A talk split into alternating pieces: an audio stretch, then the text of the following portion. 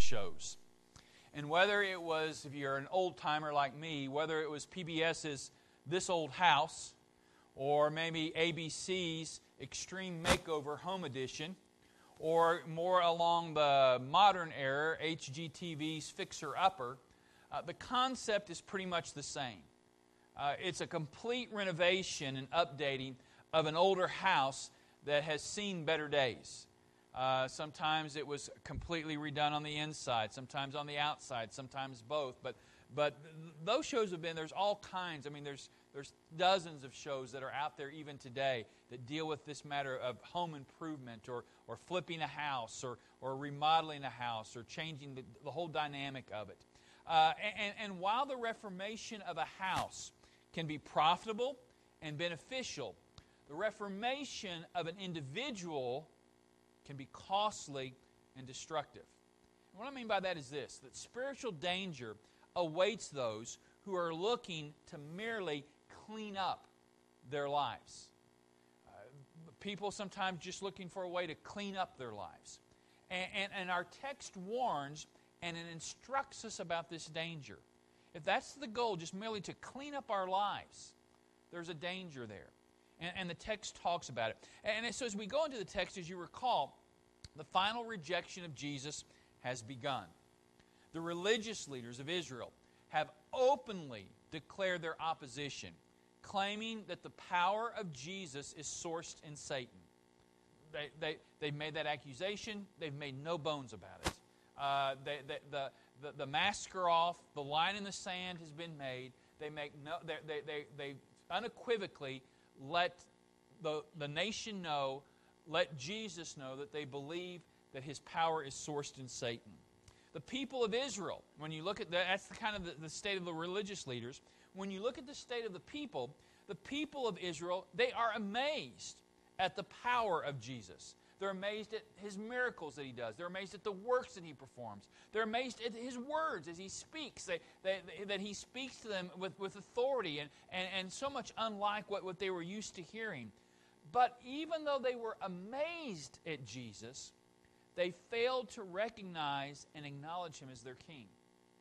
And in fact, as we've gone through this, as, we kind of close out chapter 12 here, and as we've gone through these last two chapters in Matthew's gospel, the leaders are kind of the focus in chapter 12. And in chapter 12, the, the, the, the rejection of Jesus by the leaders is evidenced by their open hostility, just completely openly hostile to them. In chapter 11, the rejection of Jesus by the people is evidenced by their apathetic neutrality. They want Jesus, and they, they, they want Jesus in their midst because of the miracles he performs. I mean, who wouldn't want somebody around that can make, if you're sick, he can heal you? If you're hungry, he can feed you. Uh, if you have a death in the family, he can raise them from the dead they wanted Jesus. They embraced Jesus in the sense that, that they, they wanted him because of his miracles, but only if Jesus plays by their rules.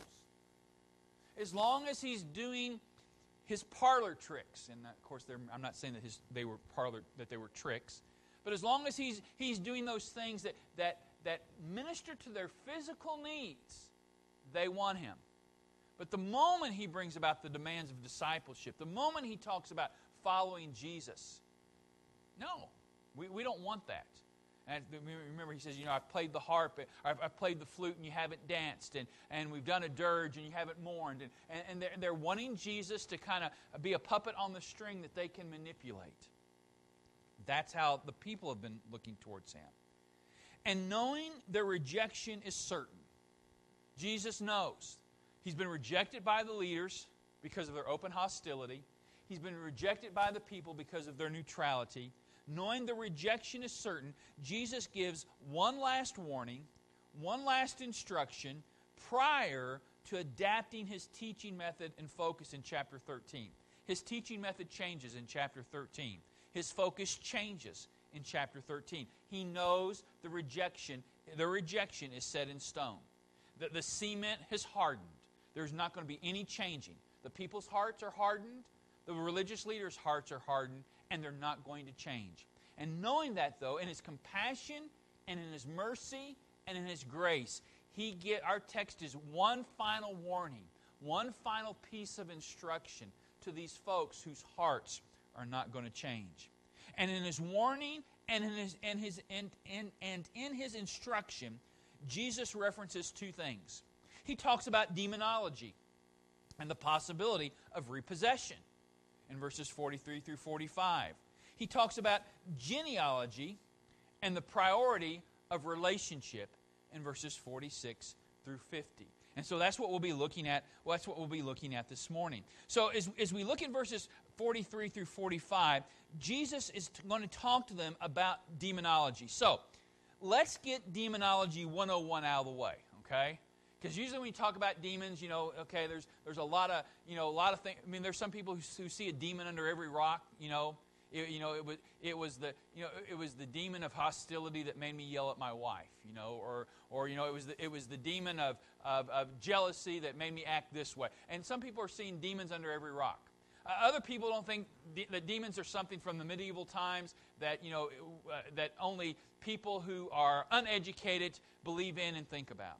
So, what we want to do before we get into the text is just kind of give a demonology 101. There are fewer there are fewer than 120 verses in the scriptures that refer directly to either Satan or the devil. that's not a lot. There are fewer than 120 verses that refer directly to either Satan or the devil. In the Old Testament, the two major passages of Scripture that are used to teach about him are found in Isaiah 14 and Ezekiel 28. But these are disputed passages. It talks about the king of Tyre, it talks about the king of Babylon. These are disputed passages regarding references to Satan. And we don't have time to go into all of that. But, but there is agreement, pretty much agreement on this, is that while both kings in these that both kings in these passages serve as a type of Satan. Some people actually think that the passages are actually talking about Satan.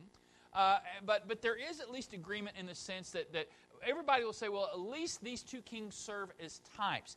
And, and here's the danger when you use typology as a foundation for a doctrinal structure, it, it, it's tenuous at best.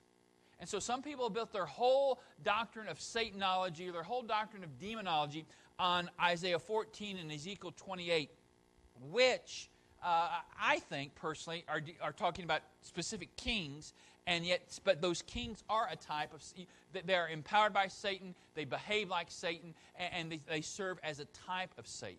So what what can we tell you this morning where there's pretty much 100% agreement as it relates to demons and so i'm going to give you here about six things and that doesn't mean that that's, there's only six but there's pretty much 100% agreement on these six things as it relates to people who believe the scriptures, believe that there are that there are demons that exist. And, and so what, what, what, what, what's, what's the common held beliefs? The first thing is this that, that demons are created spiritual beings. They are created spiritual beings. They're not physical beings, they are created spiritual, they're created spirit beings. Which simply means this because they are created, they are automatically inferior. They are inferior to God. They are demons who are created spirit beings, all the spirit beings, whether they're demons or whether they're angels, all spirit beings are not eternal. They haven't been around as long as God has been around. If that's the case, then they're God.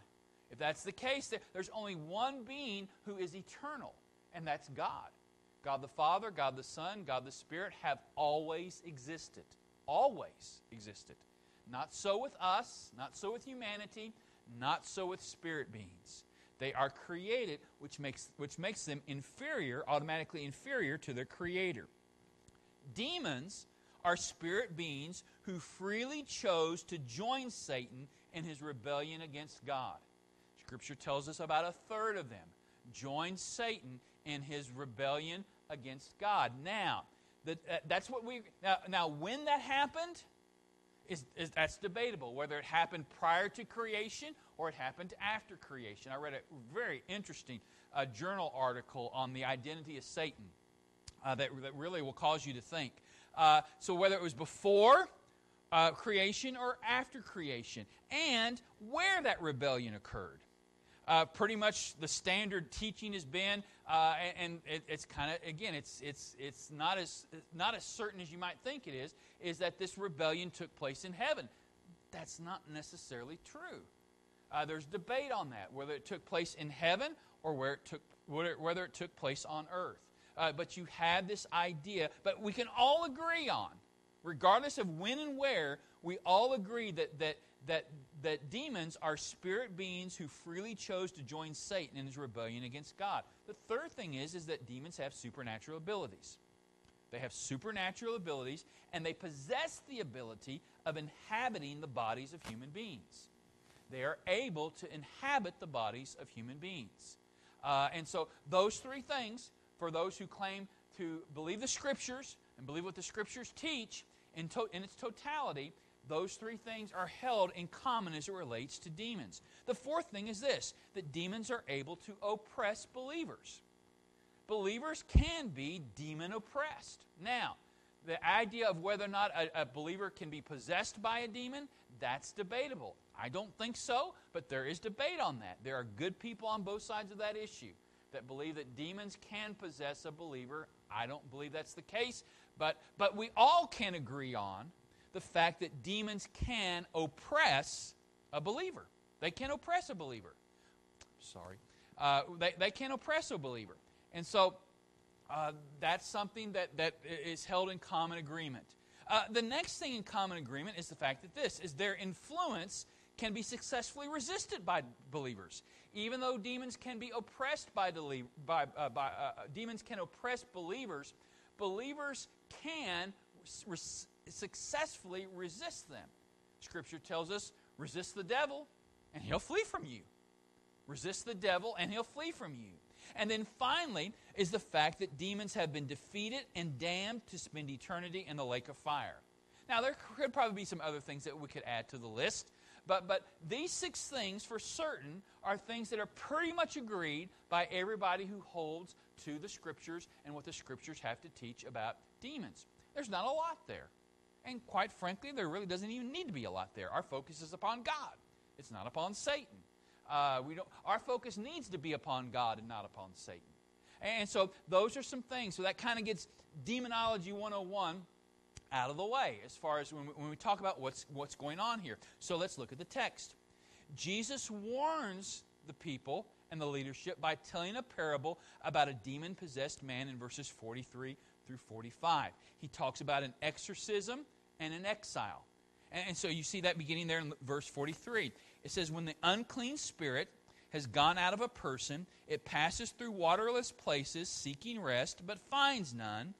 Then it says, I will return to my house from which I came.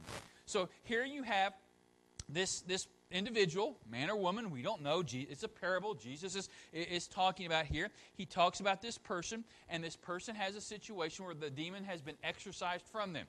Not, again, the issue is not how that happened. That, that's not the point. None of that is the point. That this person was demon possessed. This person is no longer demon possessed. And now this demon is looking for a place to dwell. It's scripture can you can use scripture to kind of maybe imply scripture might imply Jewish writings implied that demons that did not possess uh, bodies uh, would dwell in places like abandoned cities and, and dry places, uh, uh waste, waste, waste areas, places of ruin.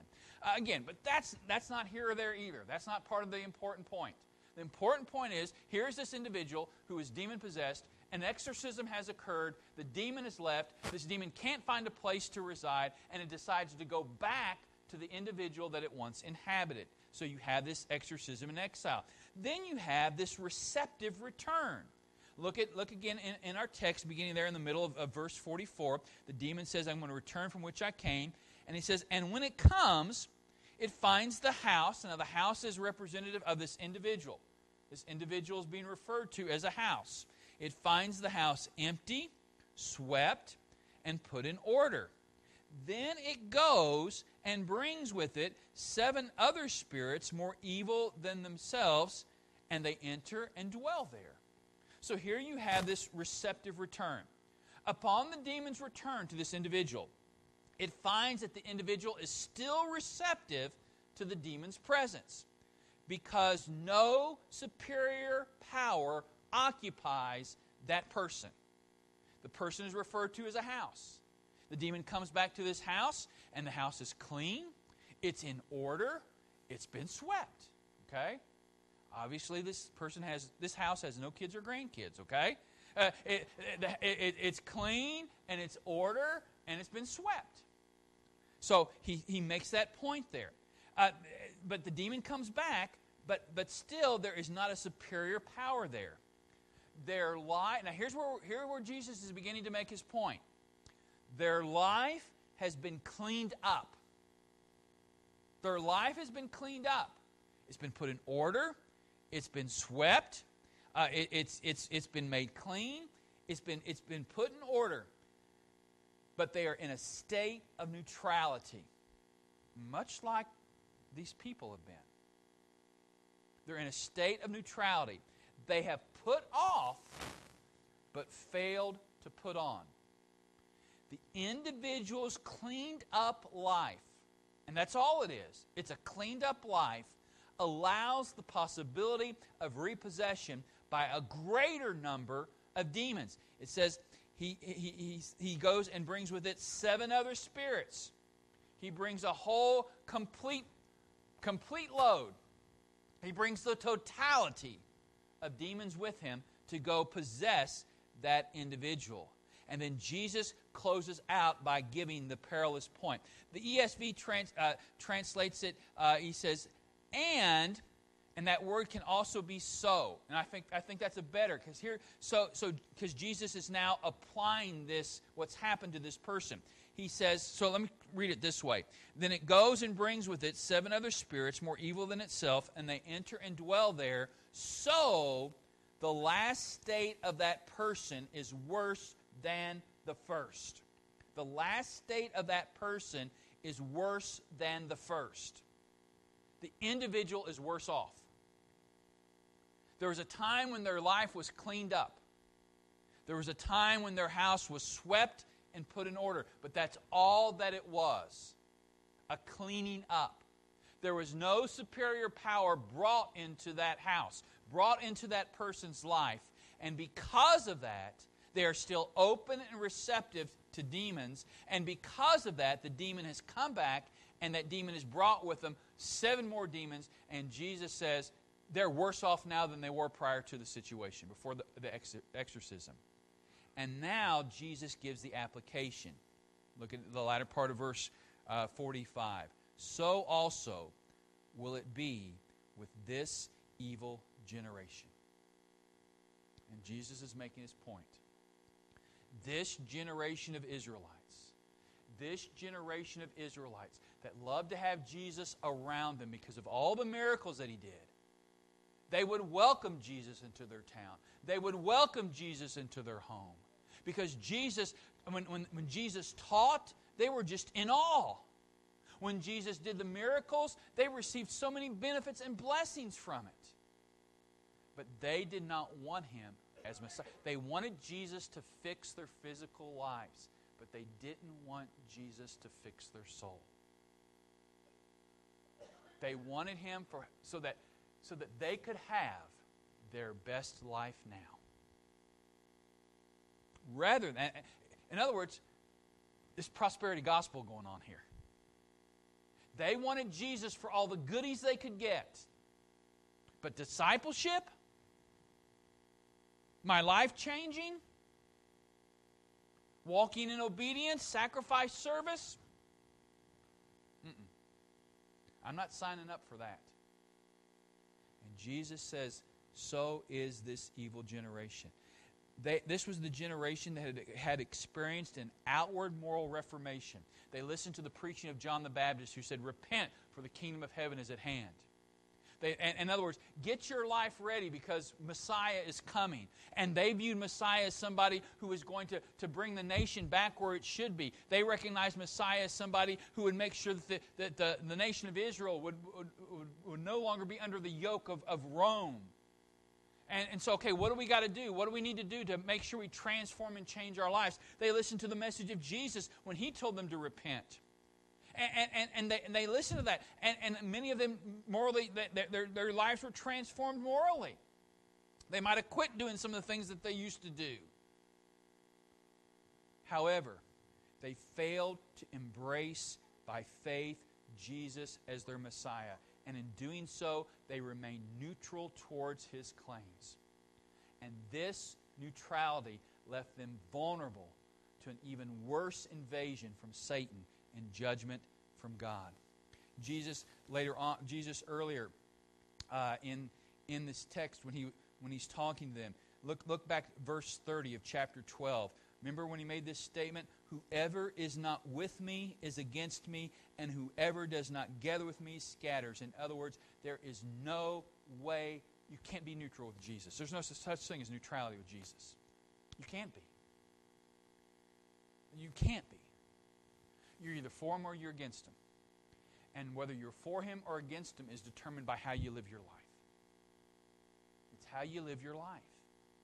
And so we find here that, that, that, that Jesus makes that point. And as we continue reading in our text, Jesus is continuing to speak. And as he continues to speak, he is interrupted. And he takes the occasion of the interruption as an opportunity to instruct the people that clean up, cleaning up your life must begin on the inside. It must begin on the inside. Look at verse 46. And before and, and well, look at verse 46 and 47. He says, While he was still speaking to the people, behold, his mother and his brothers stood outside asking to speak to him. Someone told him, Your mother and your brothers are standing outside asking to speak to you. Now, we're going to take another theological excursus, okay? Or we're going to, we're going to go down another rabbit trail, okay? We're going to take another theological excursus because these verses refute the doctrinal claim that was espoused by Epiphanius in the fourth century, affirmed by Roman Catholicism today regarding the perpetual virginity of Mary.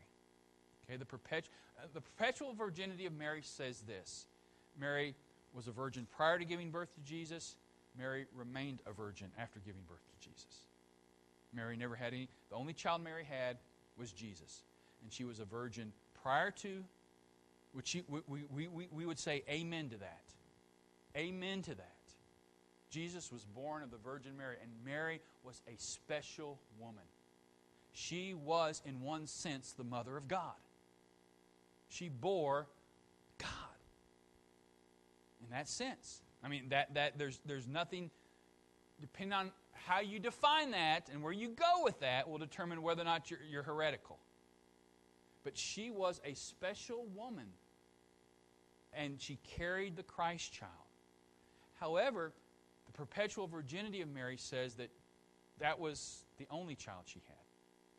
And she remained a virgin even after the birth of Jesus. And there's more to it than that. That's just a, a quick summary of it. So, its foundation, this foundation of this doctrine, is found in the proto evangelium of James, or which also is known as the Gospel of James. Sometimes it's referred to as the God, which was very popular when it was first written. It was very popular. It's a second century writing, somewhere around about 120 BC, but it's also seen and viewed as, and this is one of my favorite, a favorite word of mine, pseudepigraphal. Don't you like that word? Pseudepigraphal. You know, I just I like just how, how that word sounds. Pseudepigraphal. You know, next time you see you pseudepigraphal, you know. But but simply but the word just the meaning of this word is just simply this. It means that it's a non-canonical book. In other words, it's not considered part of the scripture. The Gospel of James was never considered a part of scripture. It was a popular back when it was first written, it was popular among the people.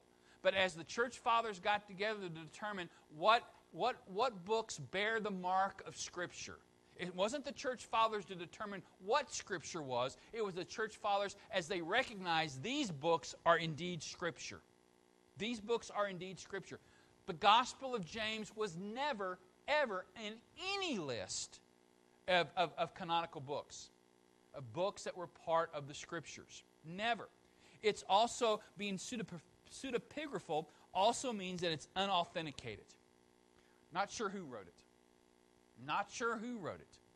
Now, who claims to write it is James, the half brother of Jesus, just as we have our epistle of James. Who was it was written by James, the half brother of Jesus. But there's no really true authentication as to whether or not James wrote this book. Pseudepigraphal works often, one of the things also about pseudepigraphal works is they often present quote unquote novel doctrines.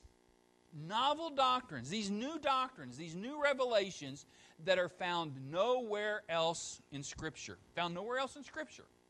You can't find them. You can't use Scripture to authenticate them. That doesn't mean that there's not some things in those writings that are true to Scripture, but that there are things in those writings that you can't find them anywhere else. They're novel. And according to this teaching, these brothers are considered one of two things. They are either cousins of Jesus, and they base that on the word that's used there. It's translated brother, but it also can be a, a word that's talking about other relatives, and that is true. It's a word that can be referring to, to, to, to, to kin, to other relatives, but also it's either these are either cousins of Jesus or they are sons of Joseph from a previous marriage. What the Gospel of James teaches is this is that Joseph was an, an old a really old dude when he got married to Mary when he had engaged to Mary. And the reason, the part of the reason why that is believed is because we know that Joseph was dead prior to Jesus' crucifixion. We know he's still alive when Jesus is 12. But somewhere between the time when Jesus was 12 and Jesus was 30, Joseph dies. He dies. He's, he's not mentioned of. He's not there at the cross. He's not, he had, in fact, at the cross, Jesus tells John to take care of Mary. So that, that would not be needed if Joseph was still alive. So the assumption is made, the assumption is made that Joseph had to be old. But that's not true. I mean, I had a brother in law, I had two brother in laws that died in their 40s. I had a brother that died in his 20s. So that's not true. You can die young. You can die young. But what's even more specific about this is nothing in Scripture indicates this. In the canonical books, nothing indicates that these were Jesus' cousins or Jesus' brothers by Joseph's previous marriage. Rather, tradition has been imposed upon the biblical text. And the thing that, the thing that attacks Christ himself, if these were older sons of Joseph by a previous marriage, then the oldest of those sons would have had, would have, had the, would have been the legal heir to the throne of David rather than Jesus.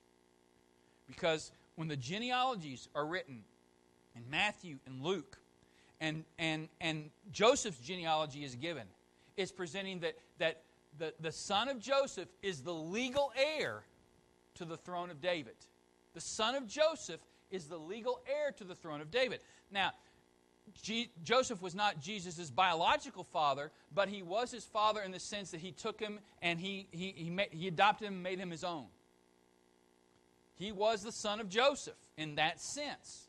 In that sense. And so, if Joseph had older sons by a previous marriage, then though the firstborn of that, that son would have been the legal heir to the throne of David and not Jesus.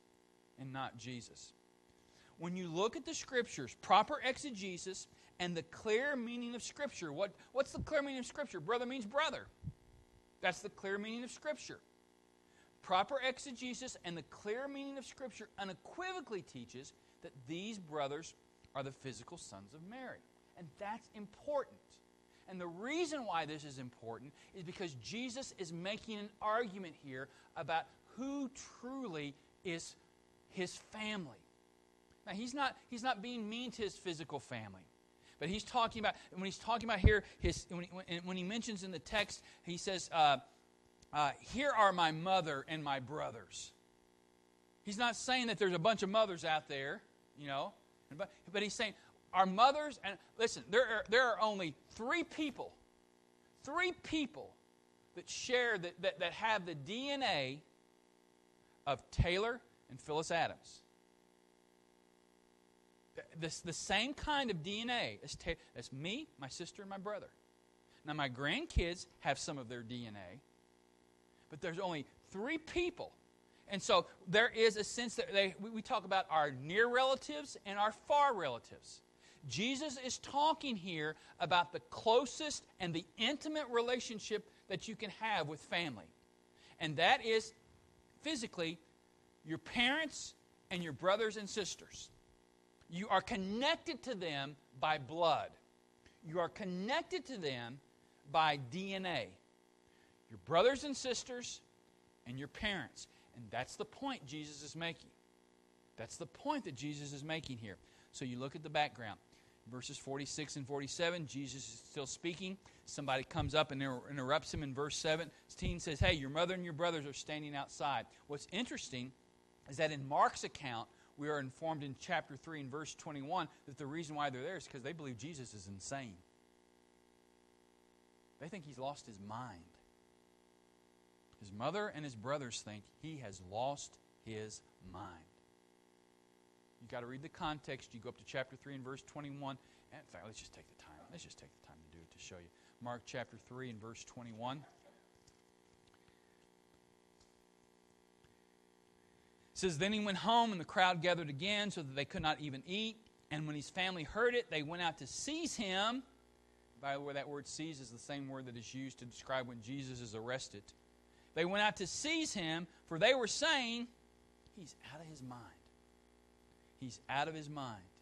And then you read on, you find the Beelzebub situation, and then in verse 31, his mothers and his brothers come and they're standing outside to call him. They think Jesus is gone. They think he's nuts. They think he's nuts. But Jesus uses this interruption to instruct on the priority that our priority of relationship is anchored in spirituality and not genealogy. Again, look at verse 49, back in our text where Jesus says, And he stretched out his hand towards his disciples, and he said, Here are my mother, and here are my brothers. Relationship with God is not anchored in genealogy. In that case, he's letting them know relationship with God is not anchored in whether or not you're a descendant of Abraham relationship with God is anchored in spirituality. Your relationship to me, Jesus is saying. If you're related to me, not physically, because he's saying, you want to know who my true, my, my mother, again, he's not denying that Mary's his mother, and he's not denying that his brothers are his brothers. He's saying to have the kind of relationship with God Again, remember, he's talking to people who are rejecting him. He's talking to people who have said, You're not Messiah. Your power is sourced in Satan. He's talking to people who have looked at him and are neutral towards him. And he's saying, You think, especially the Pharisees, you think you have a relationship with God. You think you have connection to God. Let me talk to you about what family is family goes beyond. The, uh, uh, the family of God is not about who you're connected to physically. The family of God is about who you are connected to spiritually.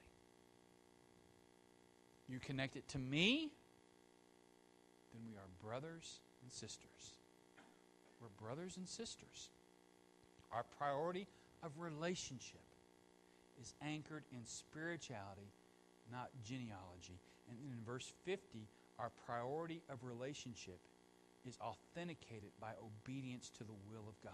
I can say I'm related to God. I can say I have a relationship with Him. But there is a way by which that relationship can be authenticated. And look at verse 50. He says, For whoever, that includes anyone, Jew, Gentile, for whoever does the will of my Father in heaven is my brother and sister and mother. Our priority of relationship is authenticated by obedience to the will of God. Now, what's the will of God? Well, as we think about it within this context, we can think about it in this way. The will of God is this recognition of the person and work of Jesus Christ. Jesus is who he says he is. He's the Son of God He's God the Son. He is the only hope of being made acceptable to the Father. The only hope of being made acceptable to the Father. The only way that I can have a relationship, the only way, the only way that I can call God my Father is to have and believe in and put my trust in what the Scripture says about me and what it says about Jesus. That there's nothing in me that can, can cause me to be good enough in the eyes of God. Nothing. But Jesus Christ took on himself flesh. The second person of the Trinity added to his, to his being humanity. He's all God and he's all man. And he lived a life that I couldn't live and offered up that life as a substitute for my life and as a sacrifice for my sin. And he took God's full wrath upon him. And when I recognize that I am unable to save myself, I am unable to make myself acceptable to God, and when I put my faith and trust in the person and work of Jesus Christ, I've obeyed his will. Today's the day of salvation. Today's the day of salvation. I've obeyed his will. But also, it's the transformation of Christ being formed in me.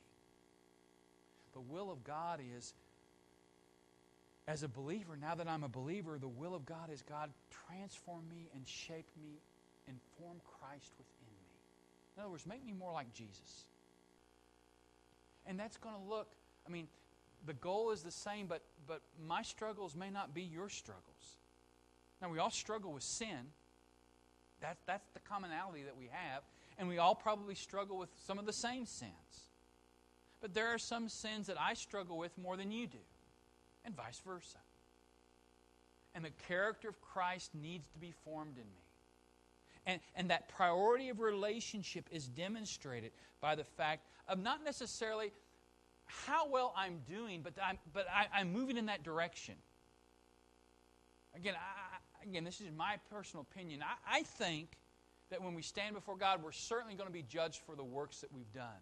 But I also, and we're going to be judged for the motives, the reason why we've done it.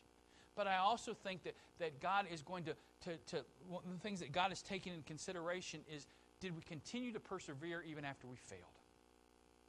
Because we're going to fail. And, I, I mean, and, there's, and there's going to be some struggles that we have to the day we die, to, to the very last breath I take. There's going to be some struggles. But are, are, we, are we struggling well? Are we fi- Paul said, you know, Paul didn't say, I won the victory. Paul said, I fought the good fight. I finished the course. I've kept the faith. I've kept the faith. That's part of this idea as it relates to the will of God. Our priority of relationship is authenticated by our obedience to the will of God. Whoever does the will of my Father in heaven is my brother, sister, and mother. Now, I was taught when I grew up to, to respect all adults. So I probably, pro- I may have, I, I probably thought it, probably would have never said that. If I had another adult tell me, hey, Greg, you need to stop doing that. You're not my daddy. you know. Now, I will tell you this my grandkids have said that. Uh, you're not my mama. You're not my daddy, you know. And I won't. But, but anyhow, you know, but, but, some, but, but some, if, if somebody came in here today that you didn't know and told your kids to do something, they probably, they probably wouldn't do it, and probably rightly so. You're not my daddy. You're not my mama. But now, if mom and dad says it, I better do it. I'm expected to obey their wishes, expected to obey their will. And it's the same way with God. We demonstrate the fact that we have an authentic relationship with Him when we're willing to walk in obedience to Him, and we do walk in obedience to Him. Our priority of relationship is authenticated by obedience to the will of God. This makes repossession impossible and it makes demon oppression ineffectual. Why? Well, because the change is not merely external. An internal change has occurred. And to use modern phraseology, Jesus is in the house. Jesus is in the house. This is the house. And Jesus is in the house. And if Jesus is in the house, the demon's not going to be in the house. And if Jesus is in the house, I'm going to seek to walk with Him in, in harmony, and demon oppression will be ineffectual because Jesus is in the house. Yesterday, you all know what yesterday was Reformation Day. I know you're going to. I know. I, I know you're going to say how. Uh, listen, I know none of you are going to say Halloween.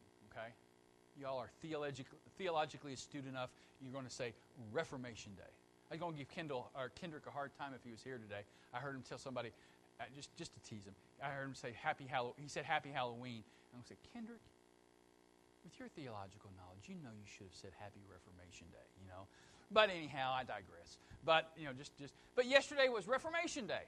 Okay, it was Reformation Day, and while Reformation is good for the church. One of, the, one of, the, one of the, the tenets of the reformers is the fact that the church should always be reforming. The church should always be looking at itself to make sure that it's, that it's adhering to Scripture. It, it doesn't.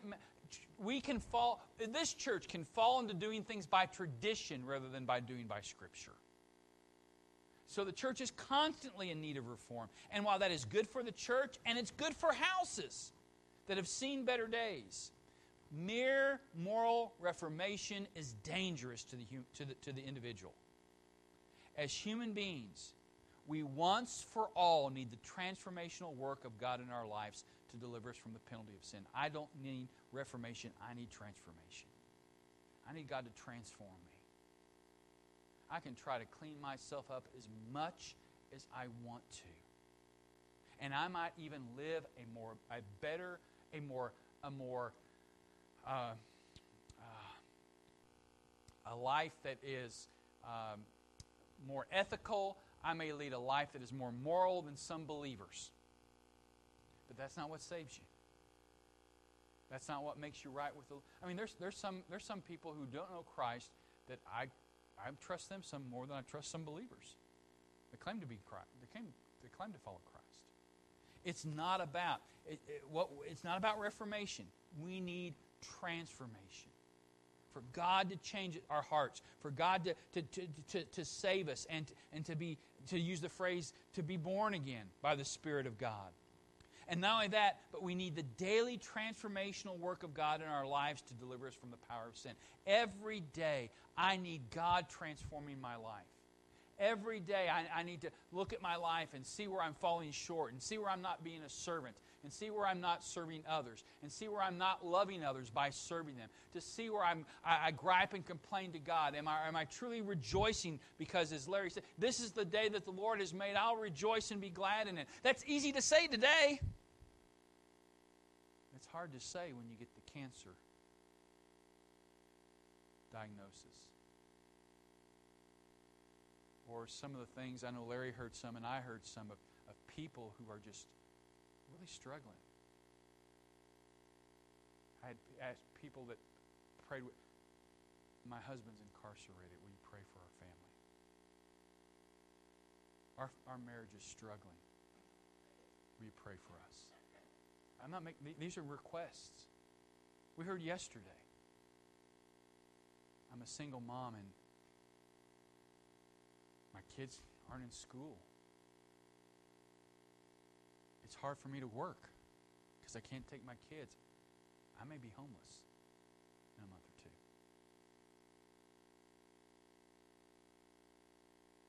Every day, every day, we need the work of God in our lives.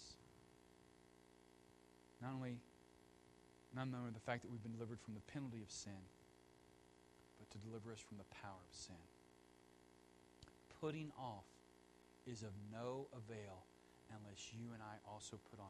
It's no avail to clean the house and sweep it and order it and make it all clean if we don't invite Jesus into it. Demon was able to come back because the house was empty. It's empty. Are you placing your confidence in moral reformation? or spiritual regeneration. What needs to be put off in your life? What needs to be put on? It's not enough to put off, you have to put on as well. And praise God that our that the Father in Christ by the Spirit cleans us up from the inside out.